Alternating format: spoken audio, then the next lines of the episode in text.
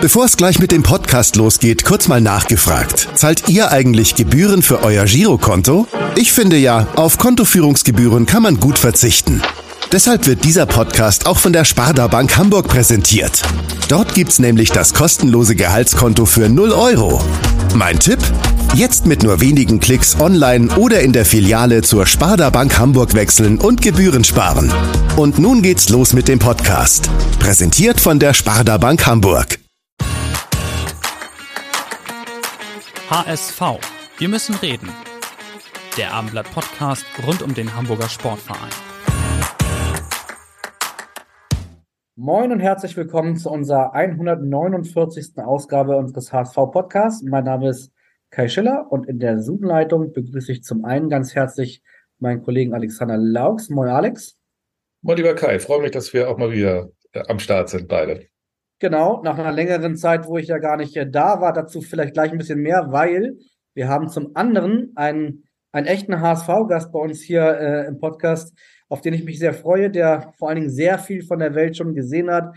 Er war bei HSV-Spielen in allen fünf, auf allen fünf Kontinenten, war bei 1000 Spielen, mehr bei, als 1000 Spielen, war bei mehr als 300 Länderspielen und vor allen Dingen war er gerade in Katar, da wo ich ja auch war und vor darüber wollen wir mit ihm heute ein bisschen sprechen. Ich sag mal herzlich willkommen Frank, Smiley, Niemann und vielen anderen besser bekannt als Erberon.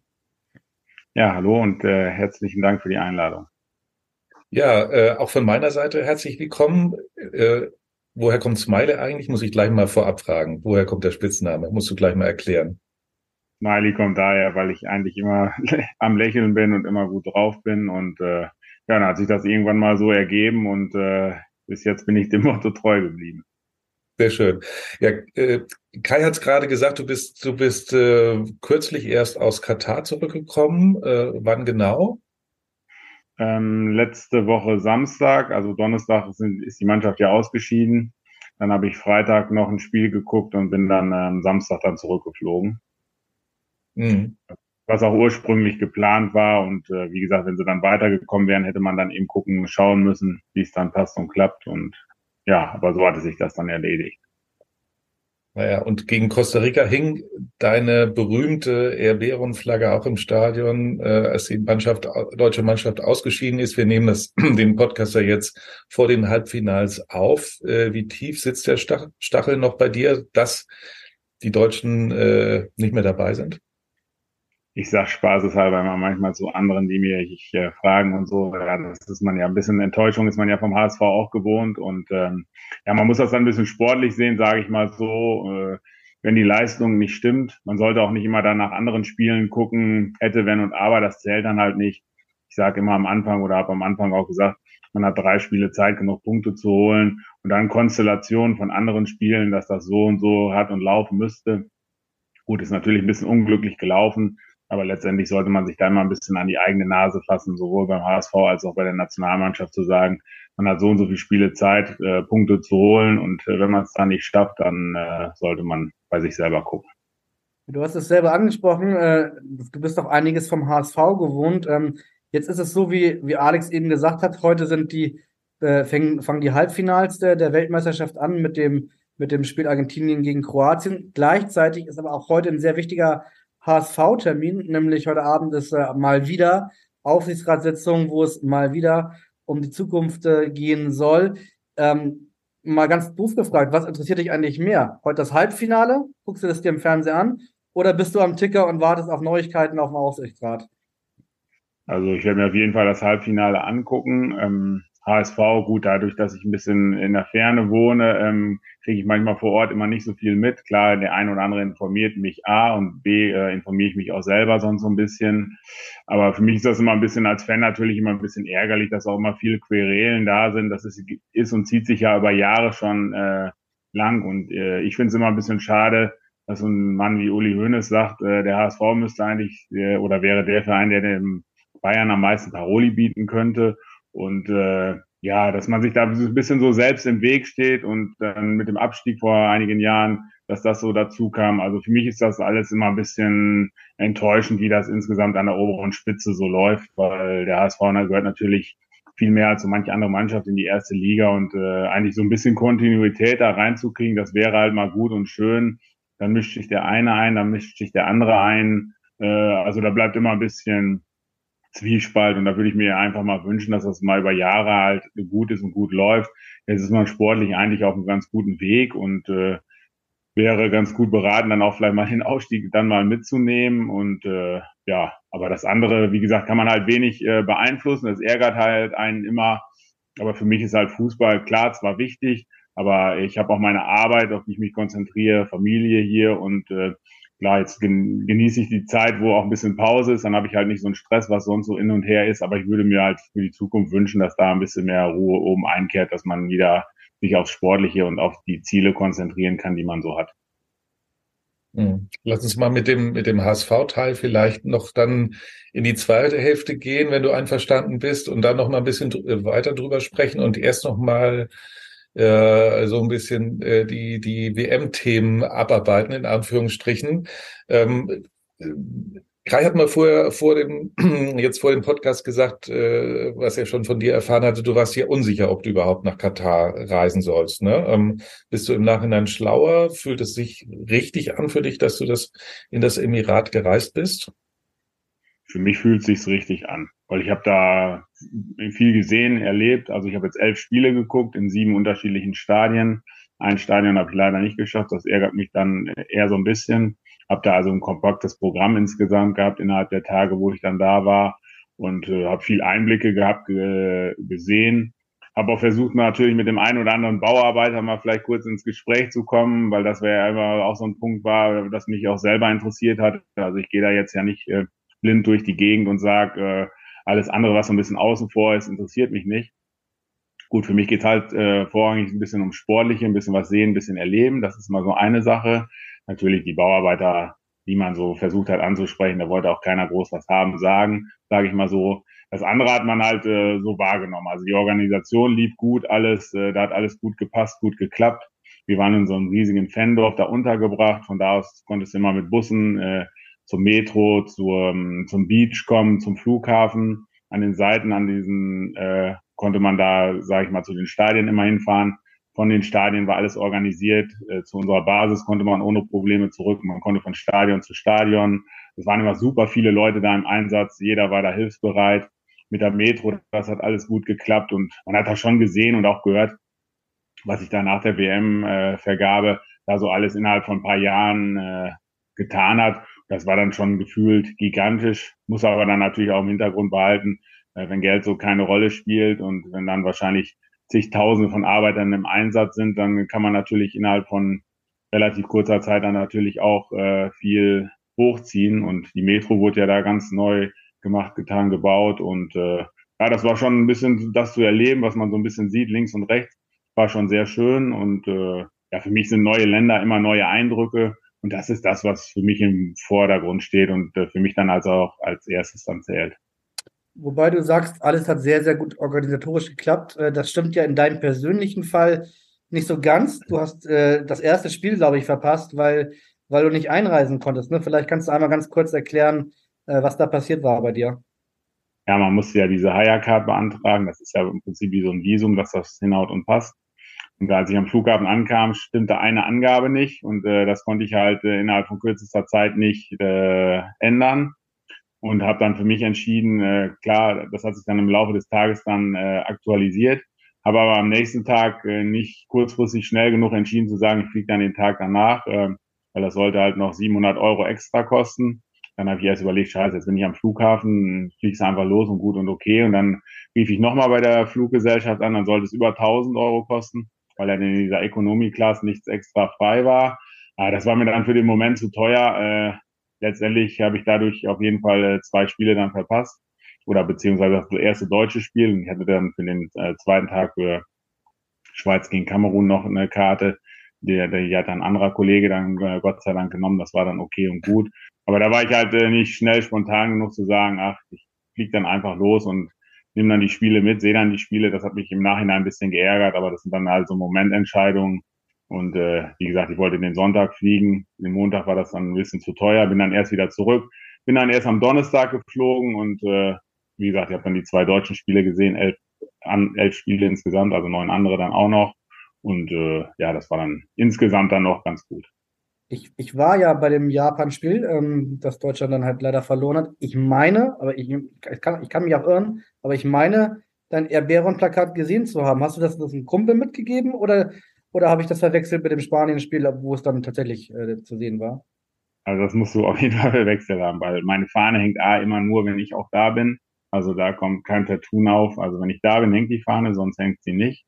Und äh, ich muss auch ehrlich sagen, ich war an dem Tag auch äh, sogar am Arbeiten, habe also während, also vom Live-Spiel habe ich äh, gar nichts gesehen, habe nachher nur Zusammenfassung gesehen, weil ich in der Zeit voll am Arbeiten war und äh, ja, dann habe ich, hat sich so ein WM-Feeling da noch, kam da noch so gar nicht richtig auf. Da war natürlich zwar die Enttäuschung groß und dann sagten natürlich, natürlich auch schon viele, ja, jetzt im ersten Spiel verloren, beeile ich mein, entweder da noch hinzukommen oder brauchst du eh gar nicht hinfliegen, weil das wahrscheinlich eh gar nichts mehr wird. Ich meine, ist ja auch äh, verständlich, wenn man dann sagt, okay, gegen Japan verliert man, dann Spanien ist ja auch Brett vor der Brust zu sagen, hm, wenn das dann schon schlecht läuft, äh, ja, aber ich habe mich davon nicht abhalten lassen, bin dann los.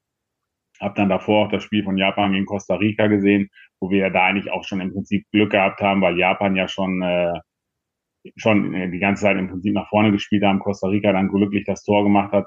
Und von der Konstellation her war es dann natürlich für uns halt äh, dann überhaupt noch gut, äh, weil wenn Japan halt schon gewonnen hätte, dann wäre ja ein Unentschieden gegen Spanien, äh, wäre ja im Prinzip schon wertlos gewesen. Ähm, ja, also war das Glück in dem Moment eigentlich Moment auf unserer Seite. Im dritten Spiel hat sich das Glück dann wieder ein bisschen gedreht und äh, ja, aber so ist das halt nun mal im Fußball. Selber machen und nicht auf andere verlassen.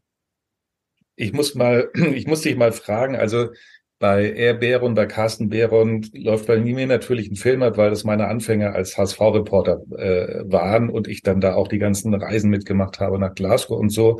Deswegen ist mir diese Fahne natürlich, hat mich über diese ganzen Jahre natürlich total begleitet und ich denke mal, dass auch sehr, sehr viele in diesem ganzen HSV-Kosmos deine Fahne, Flagge, ich weiß nicht, wie du es selbst nennst, auch einfach kennen, aber viele Jüngere, die das hören, kennen sie vielleicht nicht. Du musst einmal noch mal kurz erzählen, für uns alle, wie es dazu kam und ähm, ja und ja und warum du dich für Erbärung entschieden hast. Ja, also die Fahne hängt ja jetzt schon mittlerweile seit 28 Jahren.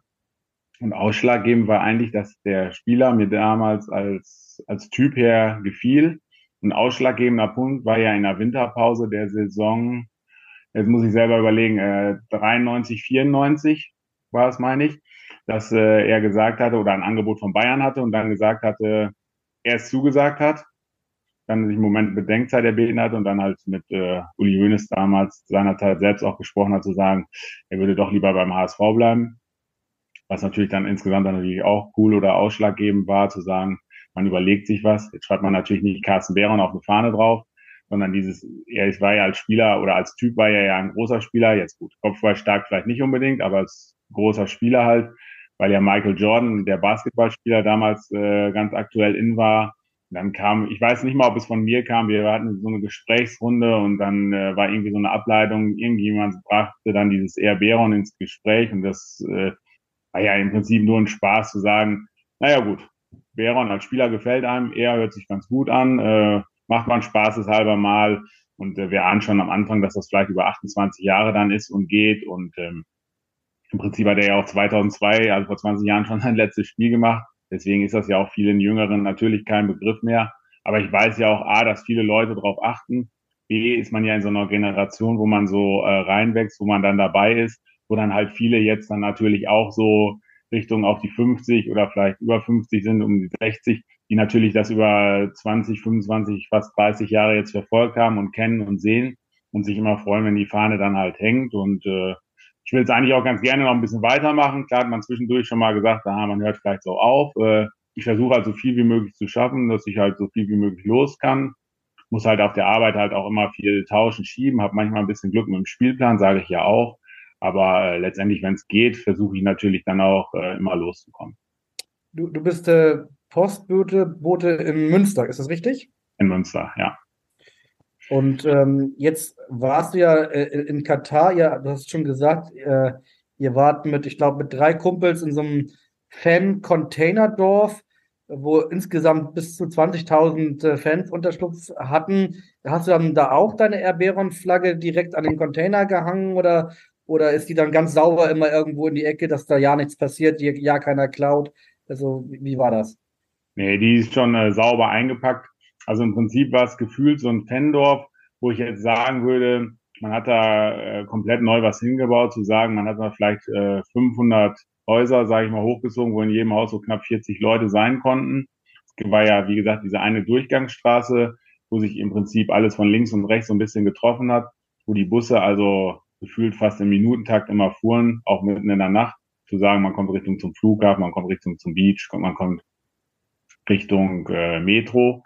Ähm, das war ganz okay. Man hat halt auch viele Fans von anderen Ländern gehabt, getroffen. Also das war eigentlich äh, super. Und wie gesagt, wenn man, da waren halt auch einige Geschäfte, wo man was essen, trinken konnte. Das war alles top. War sogar so eine eigene äh, Moschee dann, die so eine kleine, die sie da hingebaut hatten, wo dann der immer, ja, das für die, für die gemacht hat, äh, dass man das hörte. Und äh, wie gesagt, links äh, zu einer Seite konnte man rausgehen, da fuhren dann von da die Busse zu den Spielen dann immer hin.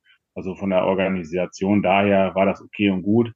Habe allerdings auch gehört, dass das irgendwie eigentlich relativ äh, fix da aufgebaut wurde und soll angeblich äh, jetzt direkt nach der WM also nicht weiter irgendwie gehabt genutzt werden, sondern soll eventuell dann auch schon wieder immer alles äh, ja abgerissen werden. Das eine Stadion, äh, dieses Containerstadion, haben sie jetzt ja auch schon angefangen, das abzubauen und zu verschiffen, äh, was natürlich äh, schon ganz cool war, das mal einfach zu haben, zu sehen. Aber äh, es ist natürlich verrückt, ja, weil in Deutschland denkt man oder man oder England oder Spanien, was weiß ich, da denkt man, wenn da irgendwo was ist oder andere Länder, man hat die Stadien, man nutzt die weiter, die Leute kommen auch.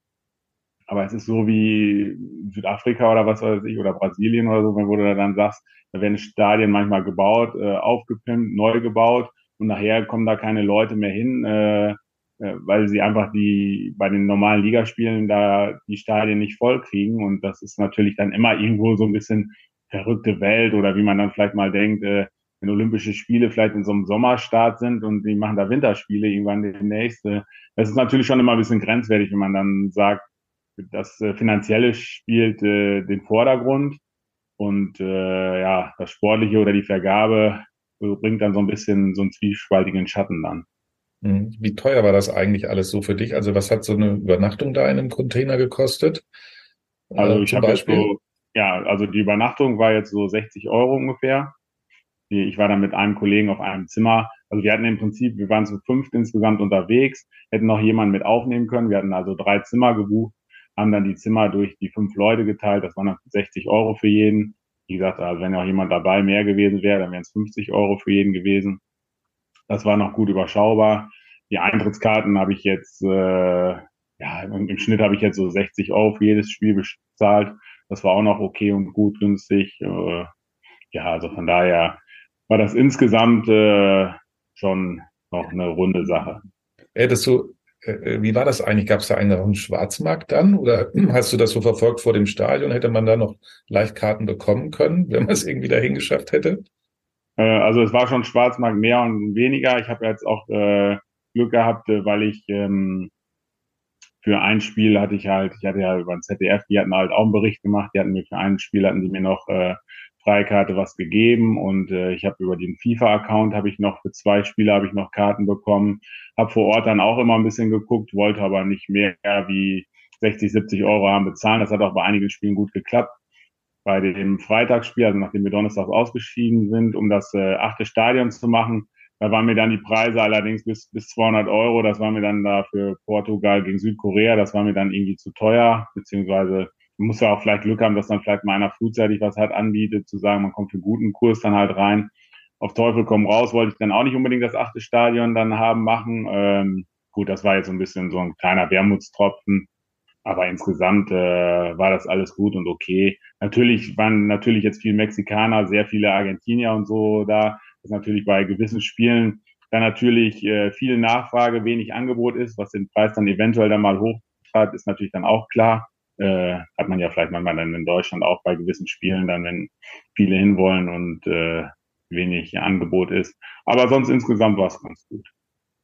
Ähm, wenn da jetzt so viele Fans aus verschiedenen Nationen waren in diesem Containerdorf, wo ihr, wo ihr gewohnt habt, war da dann jeden Abend Party, je nachdem, wer gespielt hat, dass man das irgendwie, konnte man das zusammen gucken? War da, war das ein Fan-Party-Feeling oder war da jeder für sich auf seinem Container oder unterwegs?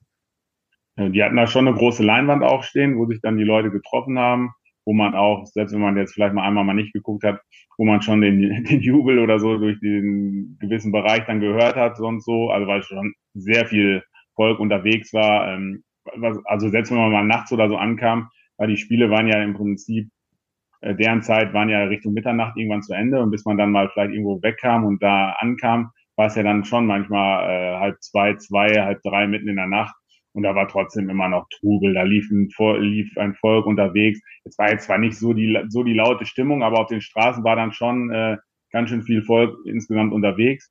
Und das war halt schon irgendwie ein komisches Gefühl, weil es war ja mit dem Alkohol, dass du, ja im Stadion kein Alkohol genau, gekriegt. Wie, wie war das? Wie war also das? Hat, also für mich war das jetzt nicht schlimm, weil ich trinke ja gar keinen Alkohol. Okay, dann, kein Problem. Gut. Aber äh, es war schon halt ein ungewohntes Gebild, äh, ja, was man halt so gesehen hat. Aber selbst da vor Ort, man hat, ich habe eigentlich gefühlt äh, gar keinen getroffen, der irgendwo auch ansatzweise mal irgendwo betrunken war.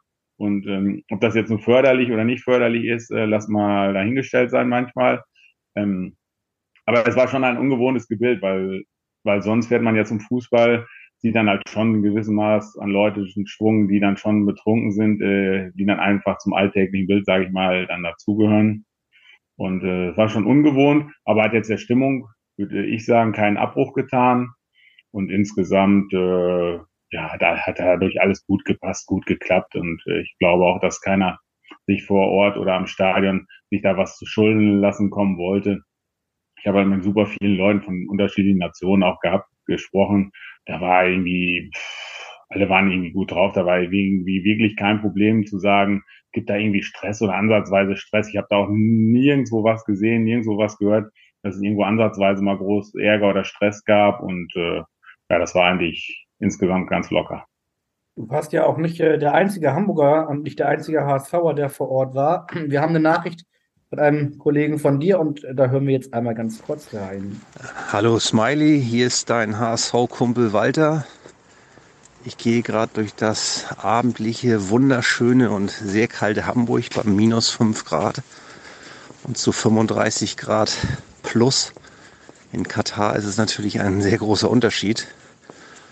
War eine sehr schöne Zeit da, aber ich freue mich auch, dass ich wieder in Hamburg bin. Ähm, ich denke, du hast es auch genossen folgende Frage an dich. Man konnte ja schon in den letzten Jahren merken, dass der Zuspruch bei Heim, insbesondere aber auch bei Auswärtsspielen, deutlich nachgelassen hat. Siehst du das als eine Tendenz, die so weitergehen wird? Oder wird sich das mit Zug auf die Euro wieder, ich sag mal, in einen positiven Gegeneffekt umdrehen? Ich mag es noch zu bezweifeln, aber da bin ich auf deine Meinung gespannt. Und zum anderen, möchte ich gerne wissen, was muss passieren, damit generell die Nationalmannschaft wieder auf Spur kommt. Äh, ich denke, das ist eher ein grundsätzliches Problem, aber bin ich mal auf deine Meinung gespannt. Also, liebe Grüße, Walter. Ja, Jan Walter Müller. Genau. Habt ihr euch eigentlich, bevor du die äh, recht kurz gefassten, also ein abendfüllendes Thema natürlich äh, oder tagfüllendes Thema, war die zweite Frage, ähm, aber habt ihr euch getroffen in Katar? In Katar getroffen haben wir uns nicht. Ich habe zwar ein paar andere HSVer gesehen, getroffen da, aber ähm, nee. Wir hatten uns nur im Vorfeld mal beim HSV-Spiel mal getroffen, zu sagen, aha, Moment, ähm, dass er halt auch los wollte, alles gut und okay. Nee, aber vor Ort äh, haben wir uns nicht gesehen.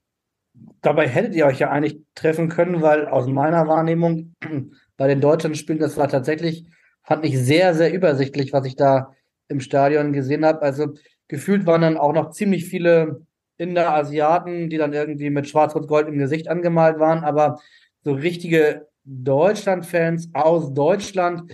Du warst beim Japan-Spiel nicht dabei, der hätte ich so auf ungefähr ich auf 1000 vielleicht gekommen, 1500. Gegen Spanien waren es ein paar mehr. Ja, Costa Rica vielleicht 2000, ich weiß es nicht. Ähm, zu, zu, der Frage von Jan Walter, glaubst du, dass das, äh, dass das, dass dieser Trend dass man, dass immer weniger zu Nationalmannschaftsspielen unterwegs sind, so wie du das ja seit Jahrhunderten fast schon machst, äh, dass dieser Trend weiterhin anhält, dass es immer weniger werden? Ja, äh, insgesamt natürlich ein schwieriges Thema, muss ich sagen. Nochmal eben ganz kurz. Ähm, ich habe das auch im Stadion so wahrgenommen, also dass natürlich äh, von den Deutschen relativ wenig da waren. das macht natürlich auch für die Stimmung einen ganz äh, groben Abbruch, sage ich mal so, weil die paar Deutschen, die dann vielleicht äh, überhaupt Stimmung machen könnten, nehmen wir mal die ausländischen deutschen Fans sozusagen ab, die dann im Prinzip gar nicht verstehen oder äh, mit, äh, da mit singen können, was was die Deutschen vielleicht äh, singen oder anstimmen wollen. Also die Stimmung ist grundsätzlich bei den Deutschen sowohl bei den Heim- und Auswärtsspielen, egal ob Quali, äh, äh, auch bei einem wichtigen Turnier, äh, tendenziell eigentlich die letzten Male immer schon äh, sehr schlecht gewesen. Also da kann man sich ein ganz schönes Scheibchen von anderen äh, Ländern abschneiden. Das hat auch nicht überall unbedingt was mit der Masse an Leuten zu tun. Ähm, gut, die Masse war jetzt wirklich sehr überschaubar. Aber ich sag mal so, ähm, selbst bei den, selbst bei den Heimspielen oder so in Deutschland ist es natürlich einfach so, es ist so ein bisschen so eine Art Familienpublikum dann eher mehr so, ähm, ja, keiner fühlt sich so richtig zu, für zuständig zu sagen, man macht Stimmung. Ähm, sehe ich die nächsten Jahre auch immer ein bisschen kritisch, wird auch immer schwierig bleiben. Das Hauptproblem, was ich immer schon sehe und ein bisschen habe und angesprochen habe, der DFB macht sich da manchmal immer ein bisschen einfach zu sagen, die interessiert nicht oder ist nicht so interessant.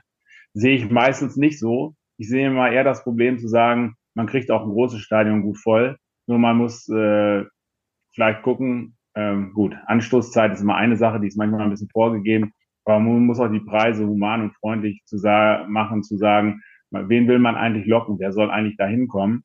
Und ich sage mal so, wenn eine Familie oder so dahin will mit Vater, Mutter, ein oder zwei Kindern und die soll dann nachher am Ende des Tages, weil sie die günstigsten Karten nicht kriegt, soll dann nachher Richtung 50, 60, 80 Euro bezahlen für eine Karte. Ähm, es wird natürlich dann äh, auch schon irgendwo dann, dann schwierig. Ähm, wenn man die Preisgestaltung bei den Spielen grundsätzlich für den Heimspielen so macht, äh, dass es äh, okay ist, wird sicherlich auch äh, ein gewisses Maß an Volk oder wird ein Stadion auch immer schnell ausverkauft sein. Das ist ja ähm, ja dann eigentlich gang und gäbe. Ähm, ja, wie die Zukunftsaussicht ist, ja, wie gesagt, also Stimmung schwappt einfach bei den bei der Nationalmannschaft irgendwie nicht über. Das ist einfach, äh, ja, ich weiß gar nicht, ob ich es erklären kann oder nicht erklären kann. Es ist einfach, zieht sich über die letzten Jahre irgendwie ein bisschen schlecht irgendwie hin, haben andere Nationen irgendwie den Vorteil, sind da irgendwie ein bisschen, als wenn einer den gefühlt, ja, man braucht ja nicht mal unbedingt einen Einpeitscher, aber es sind einfach so ein paar, die dann gefühlt bei anderen äh, Ländern dann irgendwie ein bisschen da Stimmung, Stimmung, Stimmung machen. Und da ist einfach ein bisschen mehr, ein bisschen mehr Zug drin insgesamt. Ähm, kann ich leider auch gar nicht äh, so ein bisschen haben erklären. Äh, ist mir auch ein bisschen unerklärlich. Äh, Wenn es beim HSV zum Beispiel so wäre, dann äh, ist dann natürlich dann schon immer ein bisschen schade, weil ein Stadion lebt natürlich auch äh, von der Stimmung, die insgesamt dann dabei ist. Mhm. Und sag mal jetzt so Richtung EM, jetzt ist im Gespräch, dass der DFB vielleicht so einen Expertenrat einführen möchte. Da werden so Namen wie Völler, Rummenigge, Minslav Kahn, Sammer gehandelt. Hältst du, hältst du das für eine gute Idee? Oh, ich sage mal, es ist immer schwierig. Also ich um jetzt, jetzt mal auf die WM jetzt hier, sage ich mal, zu äh, fokussieren. Es war natürlich im Vorfeld schon schwierig äh, zu sagen, Public Viewing wird dann viel nicht gemacht, getan. Das wird natürlich in zwei Jahren, denke ich, dann in Deutschland natürlich schon ein bisschen anders sein, auch wieder. Wenn da viel mit Public Viewing ist und im Vorfeld kommt dann vielleicht äh, schon irgendwo ein bisschen gut oder andere Stimmung auf, weil vielleicht auch noch ein paar gute äh, Spiele oder gute Leistungen vielleicht in irgendwelchen Testspielen dabei sind, dass man so ein bisschen Feeling wieder hat und aufnimmt. Also das war ja jetzt für diese WM war ja total einfach nichts. Also man hat kein Feeling gehabt, kein Feeling bemerkt. Ähm, ich war da auch ein bisschen unschlüssig zu sagen, äh, wie gesagt, da mit dem Hin und Her, mit dem Hin und Herfliegen, äh, wie kommt da so Stimmung überhaupt äh, was auf ansatzweise? Hm. Ja, also da erwarte ich mir in zwei Jahren also deutlich was anderes. Also wenn es nicht bei einer Heim-EM oder wie damals bei der WM, wenn es da nicht irgendwie ist und überschwappt, also dann ist ja auch gefühlt irgendwie was tot und dann ist ja auch irgendwas total falsch. Also da erwarte ich mir ganz deutlich was anderes als jetzt, weil ja jetzt, wie gesagt, diese WM, das war ja auch eigentlich mehr äh, Kritikpunkt, äh, als dass man sich darauf freuen konnte. Und das hat natürlich die, die Stimmung dann auch deutlich wieder gespiegelt. Ähm, ja. Die, die Stimmung in Deutschland war mies. Die Stimmung vor Ort in Doha, du hast ja auch gesagt, dass du das eigentlich ganz, als ganz schön empfunden hast. Das ging mir ähnlich. Also ähm, auch so, wenn man in der da in dem Zug unterwegs war oder sowas, da waren äh, viele Nationen, natürlich in erster Linie die Süd- und Mittelamerikaner, ähm, die haben sich gefreut. Ich weiß nicht, ob dir so ähnlich gegangen ist wie mir. Ich, also du wirst ja auch mit vielen Leuten gesprochen haben, mit vielen unterschiedlichen Nationen. Hast du mit einem Katarer gesprochen? Weil das fand ich wahnsinnig schwierig.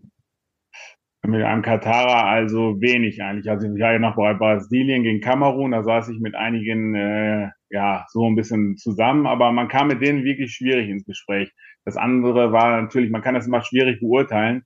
Äh, wenn ich jetzt zum Beispiel zu den von unserem Dorf, wenn wir dann irgendwie zum Metro, äh, zum Strand bin ich mal zweimal gefahren, ähm, zum Stadion. Da saß man zwangsläufig mit irgendwelchen zusammen von anderen Nationen. Äh, also muss auch nicht mal unbedingt sein, dass das äh, welche von den beiden Nationen waren, die unbedingt jetzt für das Spiel gespielt haben. Also man hat halt super viele gehabt, die dann auch äh, ganz viele Spiele gehabt, geguckt haben von unterschiedlichen äh, Ländern, äh, sonst hin und her. Man kam da schon viel ins Gespräch. Mich hat natürlich auch interessiert, wie es dann so bei den anderen Ländern da ist, äh, zu sagen, wie war das denn im Vorfeld? Ist das denn im Vorfeld ein Thema gewesen mit äh, Menschenrechtsverletzungen und so und alles? Wobei ich da feststellen musste, dass das in Europa eigentlich wohl gefühlt, die habe ich jetzt den Eindruck gehabt, mehr das Thema war, als dass man jetzt sagte, wenn man jetzt mit jemandem aus Argentinien, Mexiko, Brasilien so gehabt gesprochen hat, dass die dann einfach äh, gesagt haben, das Sportliche ist hier so und äh, dass das so jetzt nicht in dem Maße das Gesprächsthema war. Kann natürlich auch sein, dass ich mich da ein bisschen irre. Ähm, aber wie gesagt, für mich war es auch ein bisschen, dass ich den sportlichen Fokus da mehr hatte und äh, das Politische nicht ganz aus den Augen verlieren wollte. Aber ähm, wenn das äh, Sportliche nicht im Vordergrund steht, wird natürlich immer eine EM, WM, wird natürlich immer schwierig sein zu gestalten sein. Und äh, das war von vornherein klar, dass das da super äh, schwierig von der Stimmungslage insgesamt dann ist. Hm. Du warst in äh, Katar jetzt, aber in Russland nicht. Warum eigentlich? Äh, ja, in Russland war ich nicht. Das hatte sich halt irgendwie wegen der Arbeit, äh, ja, wie, wie los, irgendwie hatte sich das nicht gehabt er, ergeben. Ich weiß auch nicht, manchmal, vielleicht habe ich auch im Vorfeld nicht so groß äh, Lust, äh, Interesse gehabt. Ich bin halt damals bei Qualifikationsspielen so in Russland da und da auch mal gewesen. Und dann ist vielleicht auch manchmal zu sagen, ja, dann nochmal hin, nochmal hin, nochmal hin.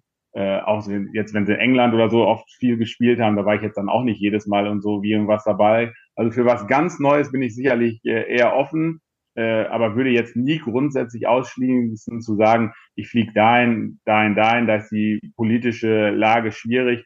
Für mich wird halt immer ein bisschen so das sein, ich möchte halt was äh, Neues, Interessantes haben sehen dann. Das klingt aber so, als wenn 2026 USA, Mexiko, Kanada für dich gesetzt sein müsste. Ja, das, das auf jeden Fall. Das ist äh, voll angepeilt. Also, wie gesagt, USA war ich vor einigen Jahren schon mal und äh, ja, das wird natürlich so eine ein bisschen logistisch äh, ganz schön äh, Herausforderung sein.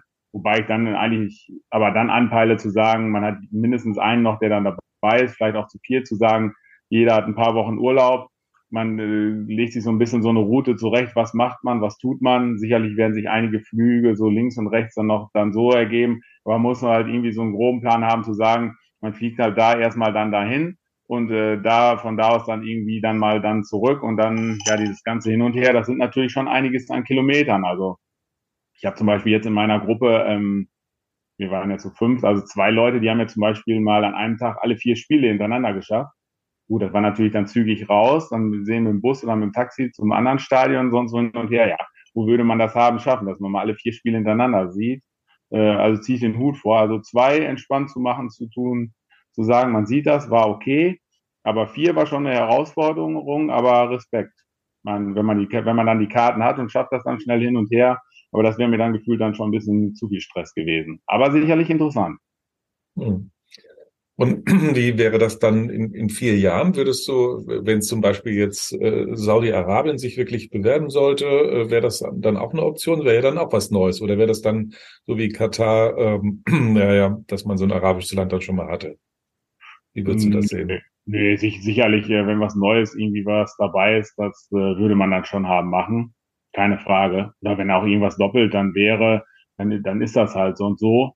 Ähm, aber nur jetzt zu sagen, ja, diese Bewerbungssachen und äh, wenn Katar oder da wird dann fließt dann was über Geld. Also ich habe mir für die Vergabe nichts zu Schulden kommen lassen. Das müssen sich dann andere ankreiden, die dann vielleicht sagen, sie haben die Stimme gegeben und haben da vielleicht auch noch ordentlich Geld gekriegt und äh, Geld ist ja immer irgendwo im Spiel und da sind die Leute natürlich auch äh, sehr anfällig für, keine Frage. Aber das habe ich nicht zu, das habe ich nicht zu verantworten und da sehe ich mich dann auch nicht in der Pflicht. Und äh, ich nehme es dann so, wie es dann kommen wird. Und sicherlich, wie gesagt, wenn was Neues dabei ist, ist immer gut. Und dadurch, dass es ja in zwei Jahren in Deutschland ist, bleibt es ja auch vom äh, zeitmäßig finanziellen Aufwand überschaubar. Und äh, da kann man dann sicherlich schon vielleicht ein kleines Polster zurücklegen an Geld äh, für in vier Jahren dann.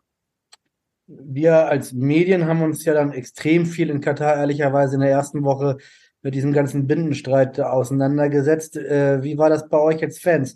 Habt ihr auch euch die Köpfe heiß geredet oder hat euch das gar nicht interessiert eigentlich? Also unter den Fans war es eher so, dass man sich aufs Sportliche konzentriert hat, wie es auch so ein bisschen sein sollte. Wie gesagt, ich habe dann versucht, mal in ruhigen Momenten zu sagen, wenn ich da und da vielleicht mal rumgehe oder habe die Möglichkeit oder hätte die Möglichkeit gehabt, mit so einem Bauarbeiter vielleicht mal zu haben, zu schauen, so und so, habe aber dann auch versucht, dann zu sagen, ich äh, mache äh, Eindrücke oder gewinne Eindrücke für mich, was dann gut und in Ordnung ist. Aber ich hatte auch nicht wirklich Lust da, mich immer über das Politische zu haben, zu sagen, zu sprechen. Wie gesagt, mit Leuten von anderen Nationen, da mal so ein bisschen den Austausch zu haben, mal kurz, okay und gut. Aber mich hat dann eigentlich auch mehr interessiert, nur kurz, war das große Thema, wie wurde das vielleicht angesprochen? Dann hat man schon halt so ein bisschen über Fußball, was mal ist, was mal sein könnte, was aktuell so ist, äh, vielleicht äh, von welchem Verein oder für welchen Verein der Fan dann schwärmt und sonst so über das mehr gesprochen, weil mich das auch einfach dann in dem Moment dann mehr interessiert oder für mich dann mehr im Fokus ist. Ich würde dich gerne mal fragen. Ich meine, du hast ja wirklich ähm, auch sehr viele, wir haben ja mehrere Teile gemacht im Abendblatt, auch vor der WM. Du warst in dem Land und dann haben wir diese ganzen kritischen Punkte angesprochen. Hat sich das eigentlich, hat sich da dein Bild eigentlich, nachdem du dann da warst, verändert? Das würde mich schon mal zwischendurch interessieren. Eigentlich fragen wir ja immer die Gäste, aber ich muss einmal die, du erlaubst, frag, dass ich die Frage mal kurz reinschiebe. Ja, ja also ich, achso, soll ich mal eben was nee, sagen? Ich wollte kein, ich wollte kein mal, und du kannst es dann auch, bei dir würde es mich dann auch interessieren, ob sich dein Blick äh, so verändert hat, auch im Hinblick auf die Kritik. Aber ich würde erstmal gerne äh, Kai fragen. Also für mich war ja Katar das ganze Jahr über ein großes Projekt und äh, das, deswegen, ja, war das auch für mich nicht so ganz einfach. Wie wird das jetzt sein, wenn tatsächlich die WM dann dort ist und es dann in Anführungsstrichen nur um Sport geht? Ähm, ich fand das schwierig. Also ich habe ja dazu auch, weißt ja, eine größere Geschichte schon vor ein paar Monaten über über ein paar von den Arbeitern gemacht. Die habe ich dann auch während der WM wieder getroffen, habe die dann auch bei ihrer Arbeit besucht und habe die auch gefragt, wie die die WM wahrnehmen und die konnten halt gar keine WM-Spiele sehen, weil dafür haben die gar keine Zeit und ähm, ich fand das schwierig. Einerseits fand ich die Stimmung viel besser, als ich mir gedacht hätte, als ich, als ich es mir erdacht habe. Also was ich schon eben gesagt habe, viele Süd- und Mittelamerikaner haben toll gefeiert, die, die Stimmung in diesen Zugs war, war unglaublich und das war irgendwie schön zu sehen. Gleichzeitig waren da halt, du musstest die Europäer mit der Lupe suchen und alle sagen immer, und das stimmt auch, dass es eine total westeuropäische Diskussion ist, die wir hier führen. Ich finde, man muss sich für diese Diskussion nicht schämen. Ähm, ich kann aber auch verstehen, dass man sagt, wenn man jetzt diesen ganzen Aufwand macht, wie jetzt zum Beispiel äh, Frank und äh, viel Geld gespart hat und da, da einmal im Leben sich diesen Wunsch äh, erlaubt, da zu einer WM zu fahren, dass man die auch irgendwie genießen möchte. Grundsätzlich würde ich mir für die Zukunft auf jeden Fall wünschen, dass es halt nicht nochmal so eine WM gibt, weil aus ganz, ganz, ganz vielen Gründen aus meiner Sicht diese WM falsch war und so ganz befreien konnte man sich von diesen Gedanken während der WM irgendwie auch nicht und trotzdem war nicht alles schlecht. Also die Stimmung war schon schön auch in Doha, das muss man schon sagen. Ja. Hast du denn, Frank, die Hoffnung, dass die FIFA das in Zukunft besser macht? Ähm, Hoffnung hat man immer. Äh, man sagt ja nicht umsonst, die Hoffnung steht zuletzt. Man hat ja jetzt auch äh, in der Politik schon wieder da, dass da Bestechungsvorwürfe dann auch sind, äh, wo dann aus Katar sich dann auch wohl wieder welche da eingemischt haben beim Europäischen Parlament oder was da genau war, was ich da ja. so nebenbei ein bisschen hab gehört habe. Ähm, es ist äh, mehr als grenzwertig immer, finde ich. Ähm, nur dafür muss ich mich dafür schämen oder muss ich mich dafür zur Rechenschaft ziehen lassen. Ich finde nicht, ich finde Diskussionen sind immer gut und okay. Nur man sollte sich auch nicht vorschreiben lassen, was man selber hat, selber macht. Äh, es wird immer Leute geben, die das oder das gut finden oder die das oder das schlecht finden. Nur, ich sag mal, man hat immer dieses eine Leben und äh, man sollte sein Ziel oder das, was man gerne macht, äh, verwirklichen nach Möglichkeit. Und ähm, dass dann am Ende des Tages jemand gut findet, ob ich da bin oder ob das jemand schlecht findet, ob ich da bin, da kann ich mir am Ende dann auch nichts für kaufen. Für mich sind immer äh, Eindrücke, die ich vor Ort gewinne. Das ist immer für mich das Entscheidende. Das äh, ist und war schon immer so. Äh, ich war auch schon in, sicherlich in Ländern, wo man nicht freiwillig hinfahren würde wegen Fußball, aber man versteht dann die Leute, die da, wo man dann vielleicht sagt, wenn man Richtung Ostblock, irgendwo je weiter du Richtung Ostblock bist, zu sagen, der goldene Westen, weil da es vielleicht viel gut und viel besser ist, äh, zu sagen, man geht dahin. Ähm, man muss einfach Leute dann auch ein bisschen haben, schauen, verstehen. Wenn du vor Ort irgendwo bist, vielleicht hier in Deutschland und sagst, du bist in irgendeinem Bereich, da ist vieles oder alles gut und alles okay und toll, ähm, dann muss man auch Leute verstehen, die es nicht so gut haben, denen es schlechter geht, zu sagen, ähm, sind sie deswegen sch schlecht oder schlechter, weil sie gerne dahin wollen, wo es, wo es besser ist, äh, würde sicherlich jeder ein bisschen genauso machen. Und ähm, wie gesagt, für mich ist immer wichtig, neue Eindrücke zu gewinnen. Ich war jetzt schon in über 60 Ländern, äh, habe da schon einiges gesehen, kann da sicherlich über einige Sachen auch haben mitreden. Ähm, das ist für mich entscheidend. Äh, wenn ich irgendwie in der Presse was äh, habe, lese, oder, oder, im, oder im Fernsehen irgendwas sehe, höre, sicherlich sind das immer eigene Sachen, eigene Meinungen, spiegeln auch äh, sicherlich das wieder, was dann halt viel gesagt, gemacht, getan wird.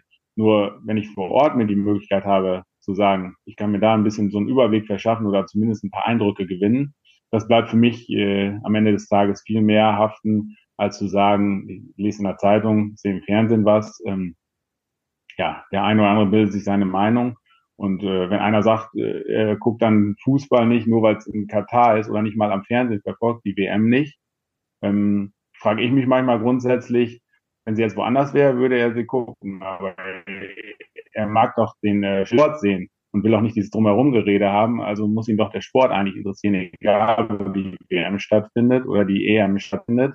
Ähm, das kann, kann ich manchmal dann nicht so ganz nachvollziehen, weil äh, ich gucke es ja auch, wenn ich jetzt nicht mehr dann vor Ort bin und will es ja dann auch äh, sehen, weil mich der Sport interessiert, äh, dass ich es dann so mache, wie ich es dann für richtig halte und mir dann auch von keinem vorschreiben lassen, was ich dann habe, machen, tun kann. Ja, beim HSV gab es ja auch äh, bei, bei dem HSV Supporters schon auch sehr, sehr viele, die so ein bisschen diesen Katar-Boykott äh, initiiert haben und dann eher die, die eigenen Mannschaften stärken wollten. Vielleicht jetzt ein ganz guter Moment, auch so langsam in den, in den letzten Teil unseres Gesprächs einzusteigen, nämlich wir wollen, du bist ein HSVer und wir haben jetzt echt äh, sehr, sehr gerne deine Katar-Erfahrungen gehört. Wir wollen aber auch die Chance nutzen, mit dir noch kurz zumindest, wenn wir einen HSV-Podcast über den HSV zu sprechen. Und wir haben es eingangs schon gesagt, heute Abend ist eine wichtige Sitzung. Aufsichtsrat tagt. Es geht unter anderem darum, ob äh, Jonas Bold, äh, ob sein Vertrag, sein auslaufender verlängert wird ob äh, Erik Huber neuer Finanzvorstand wird und ob dann auch die beiden Vorstände zusammen, ob die dann zeitnah mit Tim Walter eine Vertragsverlängerung äh, sich einigen. Und ähm, diese drei Personalien, ähm, klingt das für dich gut? Also würdest du dir wünschen, dass es da eine Kontinuität gibt und dass man genau bei diesen drei Personalien jetzt einen Haken hintersetzt, noch vor Weihnachten? Ich würde mir immer wünschen, dass es oben genauso wie unten beim Sportlichen auch gut ist und gut läuft, äh, weil wenn alle so ein bisschen an einem Strang ziehen, waren immer schon früher die Möglichkeiten oder sind auch jetzt die Möglichkeiten, sicherlich zu sagen, man äh, kann da wieder in ganz andere Gefilde hochkommen, weil der HSV gehört, nun mal in die Bundesliga. Ähm, ja, und dass wir da jahrelang über in der zweiten Liga rumkrebsen, äh, kann natürlich keinen zufriedenstellen. Äh, nur wie gesagt, Kontinuität reinzukriegen, ist immer Grundvoraussetzung dafür, dass man auch ein bisschen mehr Ruhe reinkriegt. Dann kann der Trainer in Ruhe arbeiten. Ich denke, die Mannschaft ist ganz gut aufgestellt. Gut, jetzt müssen wir mal sehen, was mit Vuskovic ist. Äh, sicherlich auch ein Eckpfeiler, der dann mit dabei ist, äh, wenn der natürlich gesperrt wird. Aber da muss man halt natürlich dann auch mal gucken, wie kann man noch jetzt noch nachbessern. Jetzt ist noch ein bisschen Zeit, bis es dann weitergeht. Äh, nur wenn Querelen oben nicht so groß sind, kann man sich dann mehr auf Sportliche auch vernünftig konzentrieren. Und das sollte auch immer das Hauptaugenmerk sein, zu sagen, sportlich äh, ist nun mal das, äh, was wichtig ist. Und äh, der HSV ist ja auch immer dadurch interessant, egal ob es jetzt erste oder Zweiliga war, dass ich glaube, für viele das einfach so interessant ist, weil man sich einfach ein bisschen an die Querelen so immer gewöhnt hat. Ob dann der Kühne mal ein bisschen was sagt oder sonst irgendwelche Sachen dabei sind. Also der HSV wäre ja nicht der HSV oder nicht so interessant, wenn da immer alles gut, ruhig und solide laufen würde. Aber manchmal nervt es dann schon ein bisschen zu sagen, äh, man ist ein HSV-Fan und dann äh, ja das und das und das. Also bisschen mehr ruhigere Arbeit wäre sicherlich schön und dann hätte man auch vielleicht oder ganz sicher ganz andere Ziele erreicht, äh, die andere Vereine das äh, grundsolide besser durchziehen. Glaubst du denn so aus der Distanz, dass sich ähm, Jonas, dass Jonas Bold und Marcel Janssen noch auf einen gemeinsamen Nenner kommen? Es ist ja bekannt oder es ist ja kein Geheimnis, dass, dass die äh, ja gewisse Probleme miteinander haben. Gut, ich bin jetzt immer ein Stück entfernt, muss ich ehrlich sagen. Äh, verfolgt das zwar auch in gewissem Maße, ähm, nur wenn man dann äh, mehr darauf angewiesen ist zu sagen, man, man liest viel oder man hört viel über Nachrichten, dann glaube ich, dass da immer schon Fronten ein bisschen verhärtet sind und äh, manchmal geht es auch bei einigen Sachen sicherlich um eigene Interessen zu sagen, ich mal will lieber das ein bisschen mehr so haben, ich ein bisschen mehr so haben. Ich meine, äh, letztendlich, wenn beide es so sehen würden, dass sie im Sinne des Vereins handeln würden, dann würde man sich vielleicht mal öfter an einen Tisch setzen und da würde man sich an einen Tisch setzen und so sagen, wie können wir es vernünftig haben, vernünftig hinkriegen. Äh, da ist dann immer sicherlich die Möglichkeit da zu sagen, man kriegt es vernünftig hin. Und die Sache ist auch immer, will man, will man wirklich? Stehen eigene Interessen im Vordergrund? Ist immer schwierig zu beurteilen. Ist immer insgesamt für den Verein äh, ein bisschen schade, weil ich gehe davon aus, dass jeder sein Bestes gibt für den Verein oder jeder sein Bestes versuchen will. Nur immer dieses i-Tüpfelchen manchmal draufzusetzen, zu sagen, ich mische mich ein oder ich äh, will ein bisschen ein besseres Standing haben als der andere. Da stehen wir uns leider die letzten Jahre, gefühlt Jahrzehnte ein bisschen im Weg, weil wir hatten schon die Möglichkeit, den Bock auch in vergangenen Jahren mal immer ein bisschen zu sagen, umzustoßen, zu sagen, äh, man kann so oder sowas haben, machen, tun und dann mal ins richtige Gefilde reinkommen. Weil ich denke, Hamburg mit der Stadt und mit möglichen Sponsoren und äh, mit dem guten Stadion, was sonst so ist, äh, äh, hätte ganz andere Möglichkeiten und äh, da hat man doch auch ganz schön viel Geld verbrannt insgesamt und das ist dann natürlich schade. Wie gesagt, heute tagt der Aufsichtsrat. Ähm, jetzt soll der nächste Aufsichtsrat soll auch besetzt werden, unter anderem mit einem Vertreter der aktiven Fanszene, Henrik Könke, den du ja sicherlich auch kennst, äh, ehemaliger Vorsänger von Poptown, ähm, ist da im Gespräch. Und genau zu dieser Personalie Fankultur im Aufsichtsrat gibt es eine Frage an dich. Ja, moin in die Runde. Hier ist Sven Frese vom HSV Supporters Club. Äh, moin äh, Alex, moin Kai ähm, und vor allem moin Frank. Äh, ähm, ja, ich freue mich sehr, dass ihr das Thema Fankultur wieder auf der Agenda habt und das heute wieder behandelt. Ähm, deswegen meine Frage an dich, lieber Frank. Ähm, das Thema Fankultur ähm, wird ja auch mittlerweile von der DFB aktuell sehr hoch gesehen. Sie fordert in ihrer Kommission Zukunft Profifußball, dass das Thema Fankultur auch im Aufsichtsrat verankert wird. Wie findest du und wie wichtig ist dir aus deiner Sicht, ähm, dass das Thema Fankultur auch in den Gremien des HSV ähm, ganz stark verankert werden soll zukünftig? Ähm, und wie sind die Auswirkungen und was sind die positiven Dinge, die du euch damit erhoffst? Also viel Spaß in die Runde, liebe Grüße. Ja, was meinst du, Frank?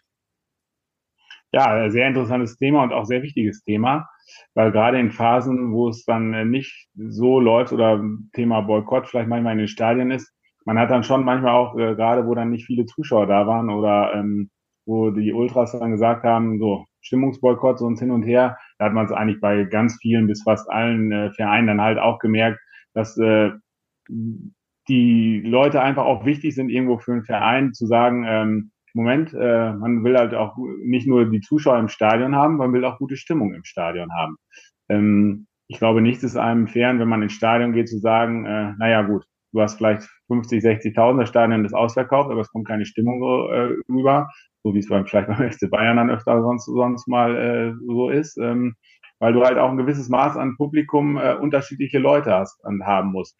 Du brauchst nicht nur, sag ich mal, die Familien, ähm, die Sponsoren, äh, die das Geld bringen, die dann reingehen, äh, die dann äh, sitzen und bringen vielleicht das große Geld. Aber die Stimmung bleibt ein bisschen äh, auf der Strecke.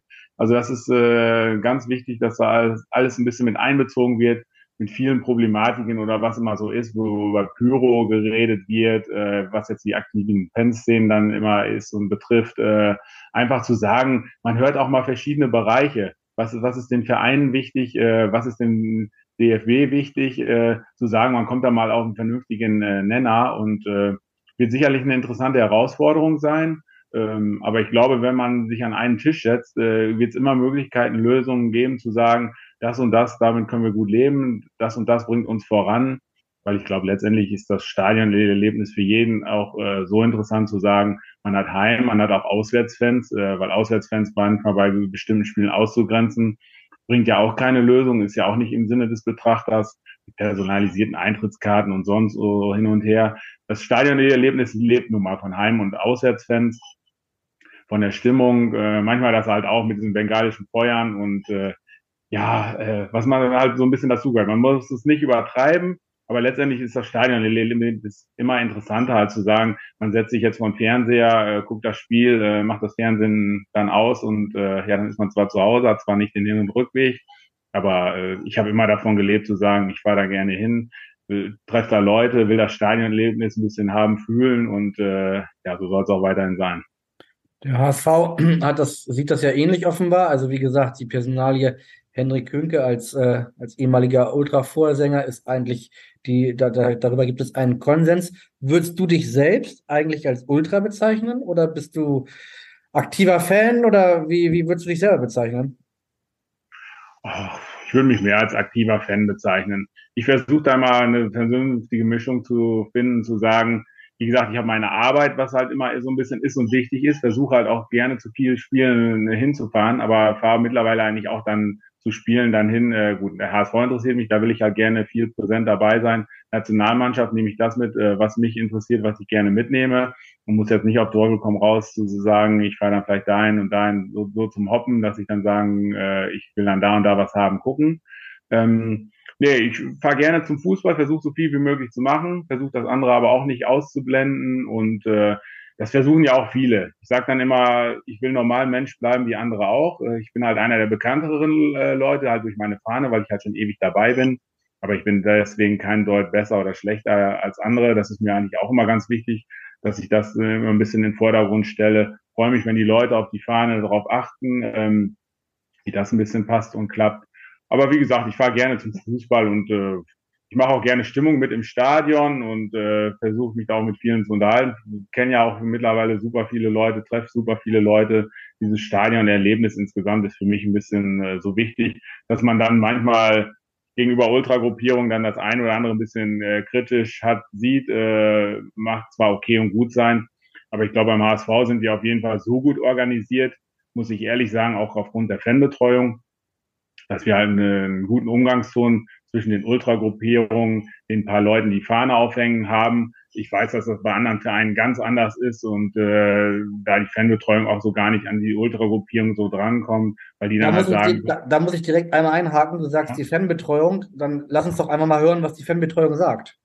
Moin Smiley, hier ist Cornelius vom HSV. Ähm, ganz liebe Grüße ins Abendblatt Podcast Studio. Die Bannerkultur hat sich in den letzten Jahrzehnten ja fulminant entwickelt. Ähm, hier auch ein kurzes Shoutout an Andreas Witt, der das hier im Bereich Fankultur wirklich über die Maße gut organisiert. Uns würde hier interessieren, äh, wie deine Einschätzung ist, ob sich die Bannerkultur äh, auch im modernen Fußball weiter so rapide entwickeln wird. Unser Gefühl ist, dass ähm, von Saison zu Saison der Bedarf weiter im Stadion steigt. Genau, dazu vielleicht eine kurze Einschätzung deinerseits. Ja, Cornelius Göbel war das, äh, Direktor Fankultur. Und er möchte wissen von dem sozusagen dem Papst der, der Banner, wie das mit den Bannern weiter sich gestaltet. Ja, also da kann ich mal einen kurzen äh, Rückblick machen. Also als ich zum Beispiel 1994 angefangen habe, ähm, gab es zum Beispiel Auswärtsspiele, dass man eine halbe Stunde vorher anpfiff, wo wir das erste Mal in Moldawien waren, eine halbe Stunde vorher drei Leute gegen gerade Fahnenaufgang mit drei Leuten, war entspannt und gut. Das mit den Fahnen hat sich dann mal äh, so extrem entwickelt, dass man dann schon äh, hat, was natürlich dann auch stressig war, einige Male zu sagen, so, alle haben ihre Fahnen in der Hand, alle stehen vorm Eingang, wer zuerst kommt, mal zuerst, be beste Plätze. Jetzt haben wir es ja beim HSV so, äh, Heimspiele, dass dann die festen Plätze schon so gut vergeben sind. Bei der Nationalmannschaft haben wir ja auch welche, die in diesem Choreo-Team dabei sind, zu sagen, die kümmern sich vorher schon sowohl bei Heim- und Auswärtsspielen eigentlich um die Fahnen oder die wichtigsten Fahnen, dass eigentlich bei Einlass schon das, was wichtig ist, äh, gut hängt, vergeben ist, was für uns natürlich stressfreier ist. Ähm, Im Laufe der Corona-Zeit hat sich ja beim HSV auch vieles entwickelt. Also es hat ja einige hundert neue Fanclubs gegeben. Ähm, sicherlich ist ein Fanclub natürlich auch interessiert zu sagen, naja, wenn wir viel unterwegs sind, äh, wollen wir natürlich auch einen guten Fahnenplatz hier und was haben. Ähm, da bin ich auch im stetigen Austausch und weiß, dass da immer genug Anfragen sind, auch in den Stadien. Und äh, das wird gefühlt natürlich, wenn die Chance bestehen würde, natürlich immer äh, noch mehr werden. Bei der Nationalmannschaft hat sich eigentlich von riesigem Andrang irgendwann mal äh, auf ein gewisses Maß zurückgeschraubt, dass man so seine 20 bis 25 Leute, die dann vielleicht fast immer viel dabei sind, die so Fahne haben, dass man das halt noch immer hat gut unterbringt. Ähm, und äh, wie gesagt, also für mich ist der Austausch äh, zwischen der Fanbetreuung, äh, den Ultragruppierungen und uns paar, die dann immer dabei sind und ihre Fahne ganz gut aufhängen, präsentieren wollen. Also beim HSV super, das ist super organisiert. Das macht auch dann echt Spaß, wenn das alles gut, entspannt, stressfrei äh, läuft. Wie gesagt, also ich weiß, dass es bei anderen Vereinen ganz anders ist. Ähm, total schwierig, kompliziert. Würde mich dann auch eher ankotzen oder dann äh, eher nervig sein, wenn das irgendwie nicht passt, nicht klappt. Weil irgendwo lebt man ja auch ein bisschen davon, dass man gerne unterwegs ist. Äh, die Fahne, dass die dann halt gut hängt, dass das gut passt und klappt. Und äh, wie gesagt, ich würde mir wünschen, dass das die nächste Zeit gut ist und weiterläuft. Aber ich sehe da schon äh, so, je mehr Fanclubs, äh, je mehr so ihre Fahne haben wollen, dass äh, der Fokus natürlich bei Heimspielen, klar, wenn da Wartelisten sind, schon immens ist. So, und auswärts bleibt es noch überschaubar, aber ich weiß ja auch, äh, man kann dann leider manchmal auch nicht jedem gerecht werden. Ich bin ja dann auch ein bisschen immer im Austausch mit einigen. Nur wenn der Platz halt begrenzt ist und wenn dann vielleicht mal 20, 30, 40 vielleicht ihre Fahne aufhängen würden und es ist dann vielleicht nur für drei, fünf, sieben Leute Platz, dann wird es natürlich schon schwierig. Und äh, da bin ich natürlich dann immer eher froh, dass ich zu denen gehöre, die dann halt eingesessen sind, äh, vielleicht so ein bisschen besseren Status dann haben, ohne dass ich jetzt sagen müsste, Moment, wenn jetzt ein anderer kommt und der ist dann halt eher da und ich komme halt später, dann kann ich halt keinen Platz einfordern. Also ich muss weiterhin auch dann auswärts gerade sehen, dass ich dann halbwegs früh dann da bin, dass das dann passt und klappt. Und äh, ja, aber wie gesagt, dieser vernünftige Austausch, wie sich es jetzt vor ein paar Jahren so gehabt ergeben hat, ist äh, echt top. Aber äh, in, in den ganzen Jahren ist deinem Banner nie was passiert oder habe ich da irgendwas übersehen? Dem ging es immer gut oder wurde es mal beschädigt?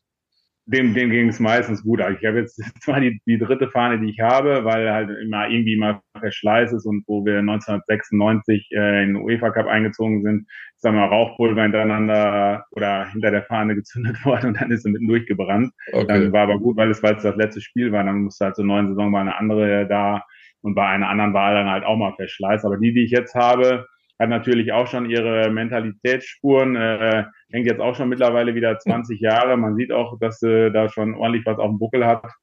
Aber ich hoffe, wie gesagt, dass das noch ein paar Jahre ist und geht und äh, passt. Meine nächste Marschrichtung ist erstmal so in zwei Jahren, wenn ich jetzt noch viel machen und tun kann, dann werde ich 50, dann habe ich 30 Jahre Fahnenaufgang. Äh, ich glaube, das ist schon äh, eine ganz schöne Hausnummer, zu sagen, man macht immer viel und ist mal stetig über die Jahre so viel unterwegs. Man hat auch schon viele kommen und gehen sehen. Aber wie gesagt, solange es Spaß macht und solange es gut und okay ist, ist es so. Ist es so. Und wenn es dann irgendwie weniger mal Spaß macht oder es hört mal mit Fahne auf, oder irgendwo geht es dann auch weiter. Ähm, ja, aber man hat sich so ein bisschen dran gewöhnt und hofft, dass das noch ein bisschen gut weiterläuft. Es kommt ja auf jeden Fall auch gut an. Äh, wir haben nämlich noch eine letzte Sprachnachricht, bevor wir zur Abschlusskategorie kommen. Da hat jemand keine Frage an dich, möchte dir aber gerne etwas zu deiner Fahne sagen. Hallo zusammen. Hier spricht Tim Walter aus Eppendorf. Ich habe jetzt keine Frage an den lieben Frank, aber eine kurze Nachricht. Und zwar, ich finde es ganz toll, dass du immer dein Plakat bei uns im Stadion aufhängst. Ähm, äh, über Jahrzehnte verfolge ich das schon und von daher ähm, finde ich ne, das eine ganz, ganz tolle Geste. Und ich freue mich, äh, wenn wir uns vielleicht mal persönlich kennenlernen. Von daher, lieber Frank, mach weiter und verfolge uns. Ja, eher uns dann, aber Deutschland natürlich auch. Und von daher ähm, am Ende nur der HSV. Ganz liebe Grüße und mach weiter so. Dein Tim. Ja, vielen Dank ja. an den Coach für die Nachricht und du wirst dich auch, denke ich mal, drüber freuen, Frank, oder? Ja, natürlich, sicherlich freut man sich dann darüber. Ich meine, man macht es ja auch da ein bisschen mit, um Freude zu verbreiten oder dass halt die Leute sich insgesamt freuen oder halt auch darauf achten. Weil wenn jetzt am Ende des Tages keiner darauf achten würde oder jedem irgendwo egal wäre, wäre es auch äh, blöde. Aber ich weiß ja auch, wie gesagt, ne, es ist ja halt so eine gewisse Stufe an Leuten, die sind da halt mit reingewachsen, die verfolgen es jetzt über die 25 bis 30 Jahre dann halt haben schon, freuen sich immer so, wenn sie die Fahne sehen und äh, dass man halt weiß, dass man unterwegs ist. Und man repräsentiert ja damit auch ein bisschen den HSV, wie und was vernünftig, alles gut und okay. Ja, wie gesagt, ich versuche so viel wie möglich zu haben zu machen. Schafft dann manchmal leider das ein oder andere nicht. Äh, hätte jetzt auch gerne die USA-Tour oder so mitgemacht. Äh, oder da war ja das Länderspiel im Oman auch, wo man dann hätte switchen müssen, links und rechts. Aber da war halt aufgrund der Arbeit auch keine Chance in der Woche dann irgendwie vernünftig frei zu haben, frei zu kriegen. Dann muss man halt das ein oder andere mal lassen. Ähm, davon geht aber im Laufe der Jahre auch die Welt nicht unter. Und selbst wenn ich, ich habe immer gesagt, selbst wenn ich mal ein, zwei, drei, vier Spiele, kann immer mal sein, dass man hintereinander vielleicht irgendwas nicht hat, nicht sieht. So, dann hat man wieder 10, 15, 20, 30 Spiele, die man vielleicht hintereinander hat und sieht. Äh, muss ja auch immer mit der Arbeit alles ein bisschen passen und klappen. Und ich habe ja auch immer 280 Kilometer einen Weg, den ich immer fahren muss äh, und dann wieder 280 Kilometer zurück. Es ist ja auch ein Zeit- und Kilometeraufwand. Aber ich mache es halt gerne, mache es auch weiterhin gerne und äh, Hobby soll ja auch immer Spaß machen. Alles geht nicht. Das äh, gilt nicht nur für deine Stadionbesuche, sondern das gilt leider auch für unsere Fragen. Deswegen müssen wir jetzt leider zum Ende kommen. Wir hätten noch tausend Fragen, aber ganz am Ende haben wir immer noch nur drei Fragen, weil unsere letzte Rubrik heißt meine Top 3. Genau, und äh, bei unserer Top 3 oder für dich haben wir uns überlegt, mit Bitte um kurze Antwort, was gar nicht so einfach sein wird. Du hast so viele Spiele, so viele Stadien gesehen. Wir wollen von dir deine Top 3 Stadionerlebnisse äh, hören und äh, du darfst dir selber aussuchen, ob das HSV-Erlebnisse waren, ob das äh, Nationalmannschaft, Weltmeisterschaft, was du möchtest. Zwei Bedingungen. Erstens, du musst uns drei nennen und zweitens, du musst dich kurz fassen. Also, Nummer eins. Äh, Yokohama WM-Finale, zwölf Stunden Flug, 24 Stunden da, zwölf Stunden Flug zurück. Das ist schon mal nicht schlecht, würde ich Ja, sagen. Das ist schon mal sehr gut, ja. Jetzt bin ich gespannt. Nummer zwei. Ähm, HSV gegen Juventus, das 4 zu 4, das legendäre. Also war wirklich ein Highlight irgendwie für mich, weil es auch immer in super vielen Rückblicken da ist und äh, ja, einfach mega irgendwie das Spiel. Last but not least. Nummer drei. Äh, auch HSV, äh, wenn ich an das äh, Spiel denke, wo Bayern dann äh, in der letzten Sekunde Meister geworden ist, weil es auch in super vielen äh, Rückblicken dabei ist, äh, meine Fahne immer noch ganz gut dabei zu sehen ist und äh, ich natürlich dann auch als Bayern leider oder Gott sei Dank in dem Moment mehr gegönnt habe wie Schalke, muss ich ehrlich sagen. Und äh, ja, Top. Das äh, war die 149. Ausgabe von unserem Podcast. Das heißt, nächste Woche wird unser 150. Folge aufgezeichnet. Und ich kann schon hier versprechen, dass wir wirklich einen ziemlichen Top-Gast haben, genau wie heute ja auch. Da hatten wir auch einen Top-Gast. Am Sonntag ist das WM-Finale. Nächste Woche kann ich schon mal verraten. Das wird jemand sein, der sich mit WM-Finals auskennt. Dazu dann aber mehr in der nächsten Woche. Äh, Frank, ganz vielen lieben Dank, dass du uns ein bisschen Einblicke mit deiner ganzen Fahnenkultur, Katar, HSV und alles gegeben hast. Hat total Spaß gemacht. Vielen Dank dafür. ja, bitte gerne. Ja, ich schließe mich auch an. Vielen lieben Dank, Frank, für die Zeit. Habe ich mir gerne genommen, wünsche euch auch alles Gute, unserem HSV auch alles Gute und äh, wir werden sehen, was die nächsten Wochen, Monate, Jahre bringen. Genau, bis dahin eine frohe Adventszeit und wie immer heißt es bei uns, in Hamburg sagt man Tschüss und das heißt bei uns auf Wiederhören. Tschüss. Weitere Podcasts vom Hamburger Abendblatt finden Sie auf abendblatt.de slash podcast.